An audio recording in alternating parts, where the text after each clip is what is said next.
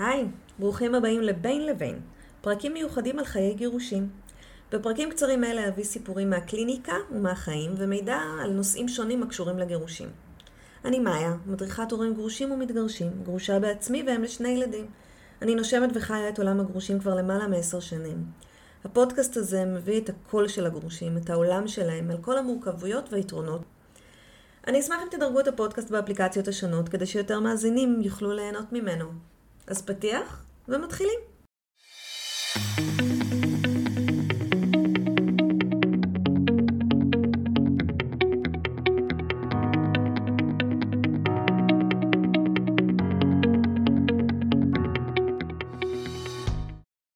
אז אנחנו כמה ימים לפני פסח, ואתם בטח אה, רואים אותי בזמן שאתם מנקים משהו, או שלא, אבל, אה, אבל החלטתי שכדאי לנו לדבר על זה. בואו נדבר על זה, על החגים. איכשהו, מרגע שהתגרשנו, חגים הפכו כאילו לתקופה קצת יותר מאתגרת עבורנו, הגרושים. בכלל, עניינים משפחתיים נהיו ככה פחות כיפים. אנחנו, יש לנו שתי אופציות, או שאנחנו מתמודדים עם הלבד, בשולחן הריק, אה, לא ריק, כל המשפחה שם, אבל אנחנו יושבים שם לבד, בלי המשפחה שלנו והילדים שלנו, או שאנחנו הצד שקיבל את הילדים לחג, ואז אנחנו טיפה פחות בודדים, אבל עדיין אנחנו עוברים איזה שהן אה, מורכבויות. זאת אומרת, עדיין זה לא פשוט. אה, אני חושבת שעדיין חסר לנו ככה הצד השני, המשפחה הכאילו מלאה שלנו. וגם לילדים זה כמובן לא פשוט. יכול להיות שלפני החג אה, כל המחלקות על זמני שהות אה, מתעוררים מחדש, מי ייקח לחג, לא ייקח לחג, בטח יש לחצים מההורים, שנו, תביא הפעם, ואת יודעת, הדודה וזה, ואתם ככה נמצאים באמצע כשאתם, אה, יש לכם לחץ מצד אחד ויש לכם לחץ מצד שני, ואתם צריכים לעמוד בפרץ ולהחליט מה אתם עושים. אה, וגם אנחנו רוצים להרגיש משפחתיים, וגם אנחנו רוצים להיות עם הילדים, וגם אנחנו רוצים להרגיש שלמים ושלא ידברו עלינו בחג. והקטנים, הילדים הקטנים שלנו לא תמיד יבינו למה לא עושים ביחד כמו תמיד, ולפעמים אנחנו נמצא ילד בוכה באמצע ליל הסדר, כי הוא נורא מתגעגע לאבא או לאימא, ואנחנו צריכים להכיל את כל זה, זה קורע לנו את הלב. אז בלייב הזה אנחנו נדבר על הקשיים שיש לנו כגרושים בתקופת החגים, ונדבר על פתרונות. על איך אנחנו יכולים להיערך בצורה יותר טובה, כי לרוב כשאנחנו מודעים לקשיים ונערכים מראש, יהיה לנו יותר קל אה, בזמן עצמו. אה, אז שוב, נחזור לזה, תקופה נורא מלחיצה אצל כולם, נשואים, גרושים, כל הסוגים של המשפחות. אה, תקופה אינטנסיבית, יש לנו בילויים משפחתיים שמעלים הרבה מתח וקונפליקטים על, על איזה ריב משפחתי שהיה, על ההוא דברים שקורים אצלנו ואנחנו מנסים לא לפגוש אותם כל השנה. ויש את איפה עושים את החג, אנחנו מארחים, אנחנו מתארחים, ובכלל, יש, אתם יודעים, בזמני החגים יש אה, עלייה מאוד מאוד משמעותית בפנייה לקווי סיוע וטיפול נפשי. כי אנחנו פשוט נמצאים בתוך אה, סיר לחץ כזה. יש הרבה פרדות אחרי החג, כאילו, אנחנו משנים את השגרה שלנו, פתאום אנחנו צריכים להיות עם כולם הרבה זמן, בלי לברוח לעבודה. אמ, את ארוחת החג אנחנו מתכננים חודשים מראש. הבתים עוברים ניקיונות. כל המשתתפים מתחילים קניות ובישולים כבר שבועיים לפני. יש בתים, נגיד בבית של סבתא שלי, שכבר שבוע מתקלחים עם uh, חלקי uh, מקרר וארונות בתוך האמבטיה, וכשהייתי קטנה, אצל סבתא שלי בזמן הזה כבר היה שוחה באמבטיה קרפיון, שהיה מסיים את חייו בבוקר החג, ועד אז, בעיה שלכם, אל תתקלחו. אז שוב, כל ארוחה משפחתית יכולה להיות שדה מוקשים. וכמובן, בואו בוא נתייחס לפיל שבחדר, הדודה הזאת, שקצת דמנטית ולא באמת זוכרת, ואת הטקטי איבדה כבר מזמן, ו... וצפוי לך, עם... מה, התגרשת? למה? מה הוא עשה? מה היא עשתה לך? לא יכולתם להישאר יחד? לא חבל על הילדים? מה יהיה איתכם עכשיו? תענו. ואם נתאר קצת את ערב החג של כולנו, אז בערך בחמש כולם יצאו מהבית, מקולחים, בבגדים חגיגיים, עם סירים על הברכיים, ויוצאים לפקק של איזה שעתיים, שעתיים וחצי, ומתחילים העצבים. הנהג שנוהג בפקקים עצבני כי הוא נוהג בפקקים, וזה נורא. לילדים נגמרת הסבלנות מתישהו, או הבטריה, מה שנגמר קודם, למישהו כבר יש כוויות מהמרק על הברכיים, ומתחילים הוויכוחים של מתי הם מגיעים. עם כל העושר הזה, אתם מגיעים לבית המארח, ומגלים שאתם הראשונים. ועוד יש אנשים שמאחרים, וכולם רעבים, וההגדה ארוכה מדי, והילדים מתביישים לשיר את, ה... את הקושיות, ויש את הילד שמצא את האפיקומן, ובאמת, בחיי, אני לא מצליחה להבין מי היה זה שחשב שארבע כוסות יין על בטן ריקה יהיו רעיון טוב? באמת. וזה מסובך. עכשיו בואו נוסיף לכל זה את הגירושים. יצרנו פה קלחת. עכשיו, כל משפחה גרושה מתנהגת אחרת. יש משפחות גרושות שבוחרות לחגוג יחד. בשבילם, בשביל הילדים, לשמר את הנושא הזה של משפחה, אני בטוחה שגם שם יש קשיים, כמו, אני יודעת, אה, לאן הולכים, האם אני מרגיש אה, או מרגישה מספיק נוח עם המשפחה של הצד השני, אולי אם גם אם אין כעסים אצל בן בת הזוג שלי לשעבר, יש אצל ההורים ואצל הדודים. ואיך נרגיש רק שנינו יחד אחרי כל מה שעברנו, ואיך הילדים יגיבו. זאת אומרת, גם כאן יש קשיים. אבל אני רוצה להתייחס לרוב הגרושים, לאלה שיחלקו את uh, זמני השהייה של הילדים אה, בין שתי המשפחות שלהם. וכאן אנחנו שוב מתחלקים לשניים. אה, הצד שמגיע עם הילדים לחג המשפחתי, וזה שמגיע לבד, בלי הילדים. בשני המקרים יש קשיים שצריך לדבר עליהם. אני אתחיל עם זה שמגיע לבד, במיוחד אם זו הפעם הראשונה או השנייה, ככה, וזה טרי.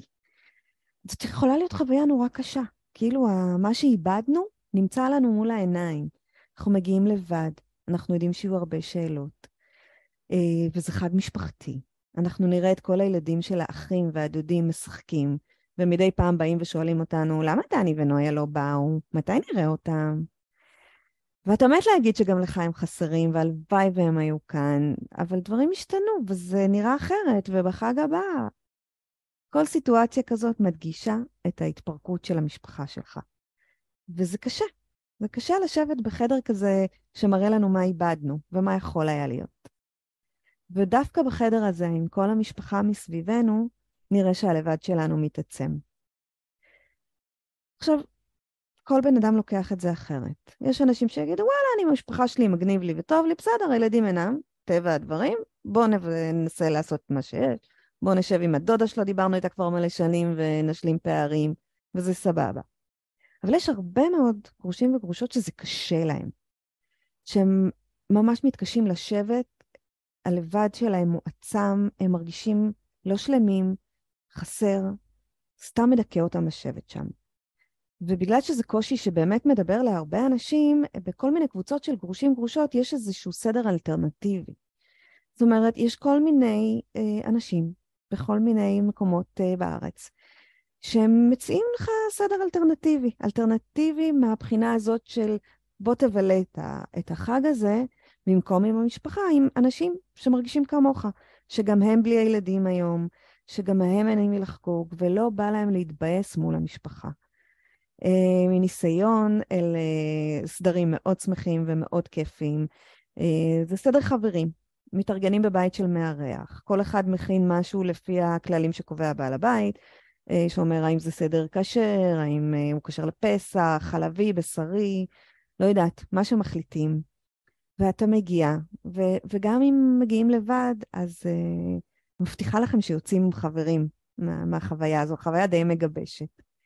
אז, uh, אז זו אופציה אחת למי שאין um, לו היום uh, עם מי לצאת ולא בא לו להיות עם המשפחה, וזו אופציה שקיימת ברוב הקבוצות שאני מכירה, ואם לא מצאתם סדר כזה, תפנו אליי, נסדר לכם.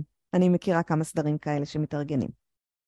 בצד השני אה, עומד ההורה שכאילו יותר קל לו כי הילדים אצלו. אה, כי הוא מרגיש יותר שלם, כי הוא מגיע עם הילדים, כי זה חג משפחתי והוא בעצם חוגג אותו כמשפחה. אבל גם להם יש קשיים שהם אה, מתמודדים איתם. אה, ונתחיל בקושי הראשוני, כאילו הכי הגיוני. לתפעל את הילדים לבד. נגיד, צריך לקנות לכולם בגדים ולהכין אותם בזמן. לצאת מהבית עם ילדים קטנים, זה פרויקט לפעמים. וזה עוד לפני שדיברנו על מה שקורה אם אתם המארחים. אה, זה לבשל ולהכין ולצאת. עכשיו, אתם יודעים מה זה לצאת מהבית עם ילדים, במיוחד אם הם קטנים. אז פעם היו שניים, אז אחד הביא את האוטו, אחד הוריד את הדברים, אחד הביא את זה. עכשיו זה לבד. ואולי זה גם נסיעה ארוכה שלא רגילים לעשות לבד. וגם פה יש חוסר. זאת אומרת, גם כאן אנחנו עומדים מול משפחה שלא נראית כמו קודם. וגם אם רבנו ו- ולא היה לנו טוב ביחד, עדיין יש משהו שמרגיש חסר. וכמובן ההתמודדות עם, ה- עם ההתנהגות של הילדים עצמם, עם ריבים, עם, עם ילד שמאוכזב כי הוא לא מצא את האפיקומן. וכמובן, אם אה, משעמם לי, אני רוצה מסך, אני רעב, אני רוצה הביתה, כל הדברים הרגילים. ויש גם את הפחד, שאני רואה אותו עכשיו מופיע בהרבה קבוצות של הורים, שהחג הזה יהפוך לטראומה עבור הילדים. אם הוא לא יצליח, אני מצלקת את נפשם. אז אני אתחיל בזה שבניגוד לדברים שקראתי, אני לא חושבת שזה נכון. אף חג לא יצלק את נפשם של הילדים, גם אם החג לא הצליח, וגם אם היו דברים אה, לא טובים בחג הזה. כל עוד אה, אני חושבת שלא יתבצע רצח בתוך הבית או משהו אלים, זה בסדר. יום אחד אתם עוד תצחקו על זה, שכשעוד לא הייתם רגילים וכשרק למדתם, אז זה היה נורא מצחיק. דבר שני זה שבאמת, כל דבר אפשר לתקן. זה, זה לגמרי לגמרי תקין. אני לא חושבת שאם החג הזה לא היה טוב, הוא יהיה טראומה לכל החיים.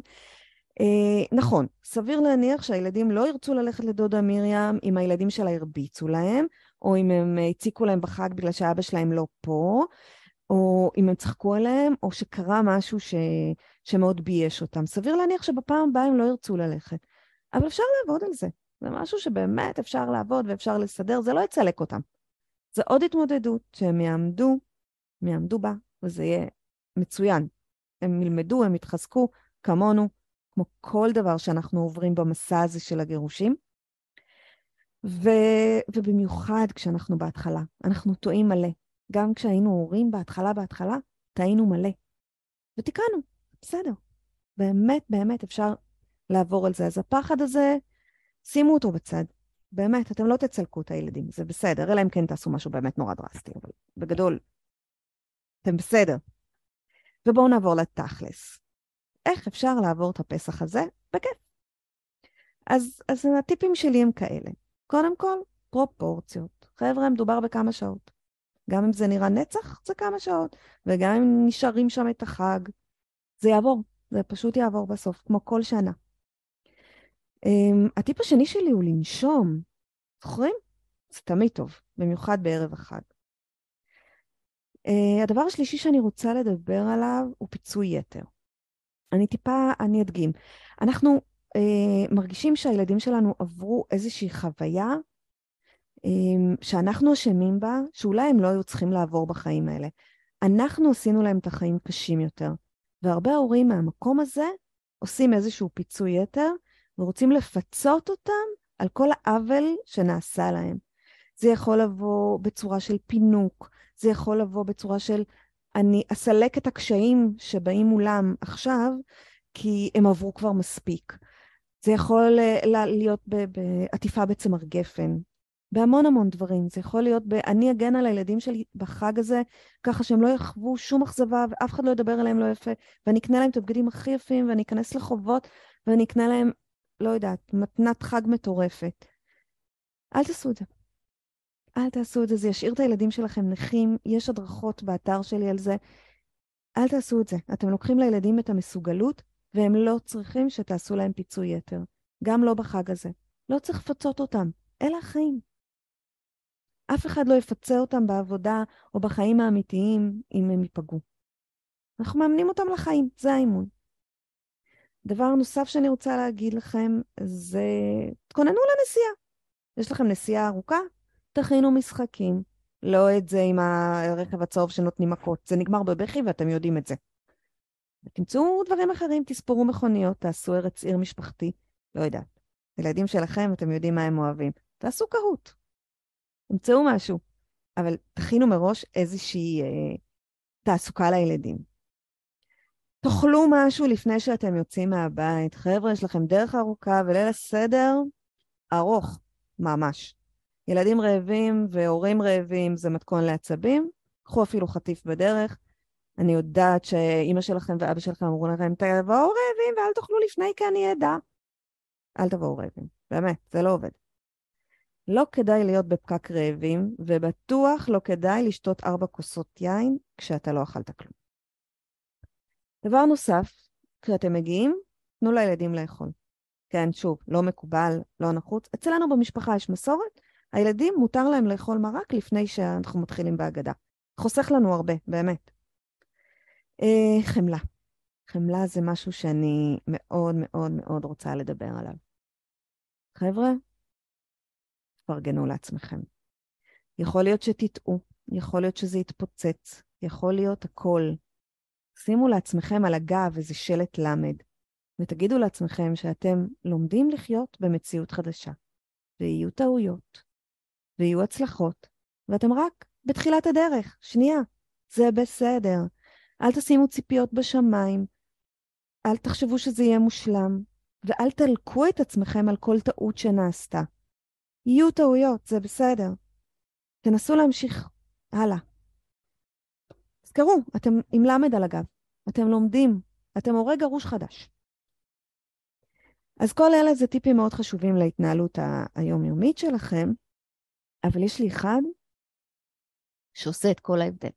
עליו כתבתי, מה הדבר היחיד והכי חשוב שאתם צריכים לעשות לפני שאתם יוצאים לליל הסדר. זה ה-game changer שלי. מוכנים? תאום ציפיות. כמה פשוט, ככה זה עובד. מה זה תאום ציפיות? תאום ציפיות אומר שאתם ואני, או אתם והילדים, מדברים על מה שהולך לקרות. ואז אני לא מצפה למשהו אחד ומקבלת משהו אחר, והילדים לא מצפים למשהו אחד ומקבלים משהו אחר. אחת הסיבות העיקריות שבגללה אנחנו מתעצבנים מאוד, או שהילדים שלנו נכנסים לטנטרומים, זה הפער בין הציפייה למציאות. ואני אתן דוגמה. אנחנו מצפים שיקרה משהו אחד, וקורה משהו שונה. למשל, הלכתי פעם עם הילד לקניון וקניתי לו גלידה. חלק מהטיול בקניון היה גלידה. מבחינת הילד, בראש שלו, הליכה לקניון פירושה קניית גלידה, ולזה הוא מצפה, זו הציפייה שלו. עכשיו, אנחנו אנשים מבוגרים, ואנחנו יודעים שלא כל הליכה לקניון אה, מסתיימת בגלידה, ולכל הליכה יש מטרה אחרת. פעם אנחנו באים אה, לאכול עם חברה, ופעם אנחנו באים להחליף חולצה שקנינו, ופעם זה שופינג, ופעם לג'ימבורי, לא יודעת. כל דבר כל הליכה יש לה משהו אחר, ואנחנו לא מצפים בכל פעם שאנחנו נכנסים לקניון שיהיה אותו דבר. אבל הילד שלנו כן. יש לו חוויה נורא טובה של גלידה בטעם תות, וזו הציפייה שלו.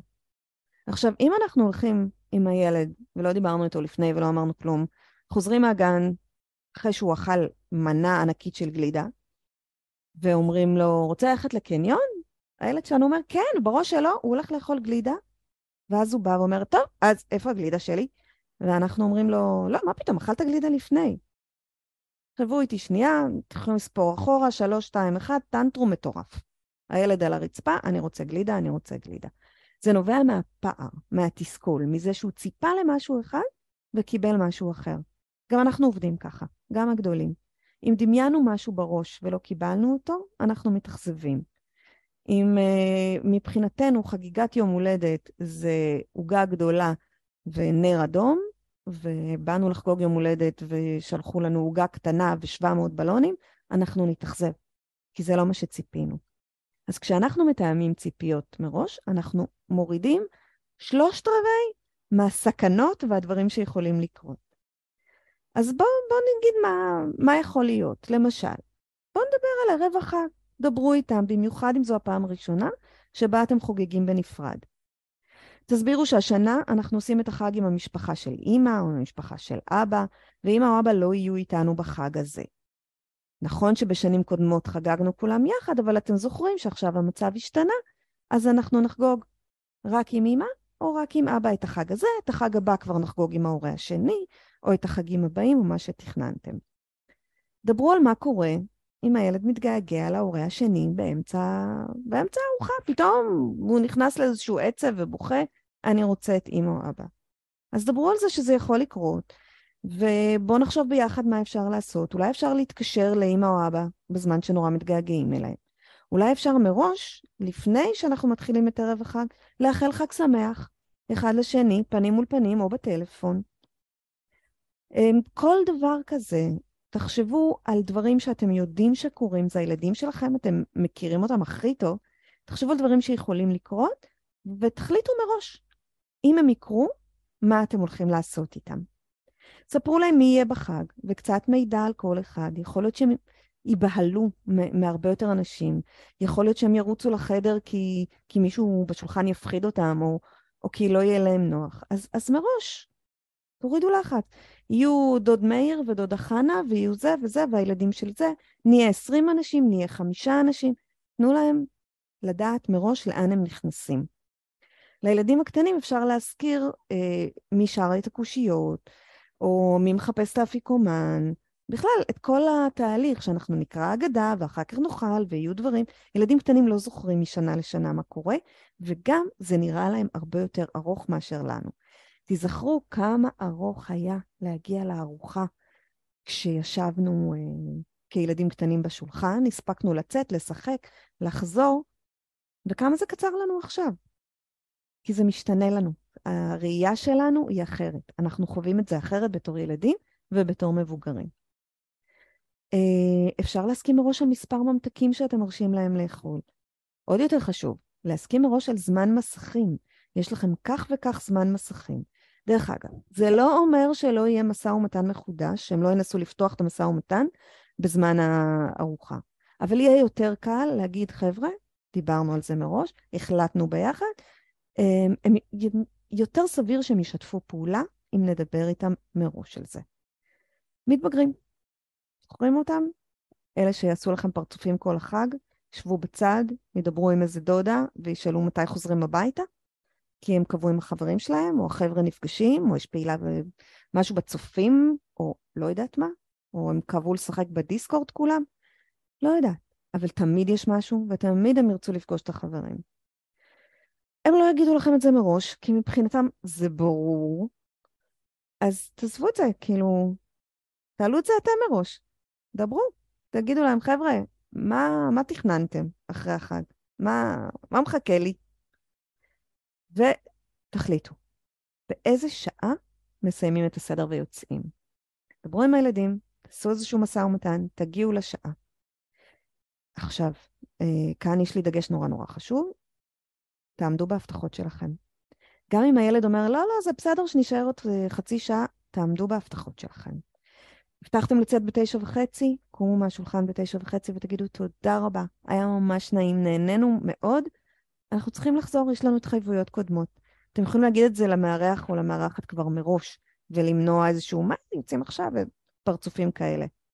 ככה אתם גם תימנעו ממצבים לא נעימים, גם לא יזכירו לכם את זה אחר כך כל החיים, וגם תרוויחו את הכבוד של הילדים שלכם, שיגידו, וואלה, מילה זה מילה. אז זה הדבר הכי חשוב בעיניי, לתאם ציפיות עם הילדים. זה יכול להציל את החג שלכם. אז אם יש עוד אנשים שאתם חושבים שצריכים לדעת את זה, תעבירו להם את הדבר הזה, את הלייב הזה, או את הפודקאסט הזה, ו... ותנו להם את העצה הזאת, ככה תפרגנו להם מכל הלב, שיהיה להם כיף בחג. Uh, אני כן רוצה uh, לחזור ולהדגיש שחגים לא חייבים להיות כל כך קשוחים, הם יכולים להיות כיפים. אנחנו מסתגלים עכשיו למציאות חדשה, ולנו כגרושים יש לא מעט התמודדויות. החגים הם עוד התמודדות, ואנחנו נעבור אותה, כמו גדולים, באמת. אה, וגם הפחדים שלפני, לפעמים אנחנו ככה מדמיינים כל מיני דברים שלא באמת יקרו, לא בהכרח יקרו. יכול להיות שבאמת יהיה סתם כיף ואנחנו סתם מפחדים. יכול להיות שיהיו התמודדויות, אנחנו נהיה מוכנים, אנחנו נעבור אותם. אם יש לכם חששות, חרדות, דברים שאתם רוצים לדעת, אה, שאלות שלא העזתם לשאול, אני כאן איתכם. אני פנויה. סמסו לי, ואני אשמח לענות לכם או להתייעץ. אה, אם אתם ממש רוצים שעת ייעוץ, אם יש לכם שאלה ככה בנוגע לפסח, אה, בימים הקרובים פיניתי שלוש שעות מוזלות שאני יכולה להציע לחברי הקהילה ולמאזינים של הפודקאסט שלי, ואני מזמינה את כולכם לפנות אליי. אם יש לכם איזה משהו שתרצו לדעת. אז זהו, עד כאן. תודה רבה שהשתתפתם, ושיהיה לכולנו אחלה פסח. עד כאן הפרק שלנו להיום. אני אשמח לשמוע מה חשבתם עליו. שתפו אותי בוואטסאפ האישי או בדף הפייסבוק החיים הסודיים של הגרושים. אם יש לכם שאלות, או שאתם רוצים לדבר איתי, אם אתם רוצים להגיב על משהו ששמעתם בפרק, או שאתם רוצים לספר סיפור משלכם, אתם יותר ממוזמנים לוואטסאפ הפרטי שלי. קישור לוואטסאפ מצורף לתיאור הפודקאסט בפלטפורמה שבה אתם אה, שומעים את הפודקאסט. אתם יכולים למצוא אותי גם באתר שלי www.maya.com ובקהילת הפייסבוק שאני מנהלת, הורים.גרושים, קהילת הגרושים והמתגרשים. באתר ובקבוצה תוכלו ליהנות מתכנים בנושא גירושים והורות לילדים, וכן מידע על ליווי אישי וסדנאות מיוחדות להורים מתגרשים וגרושים טריים. מחכה לכם שם.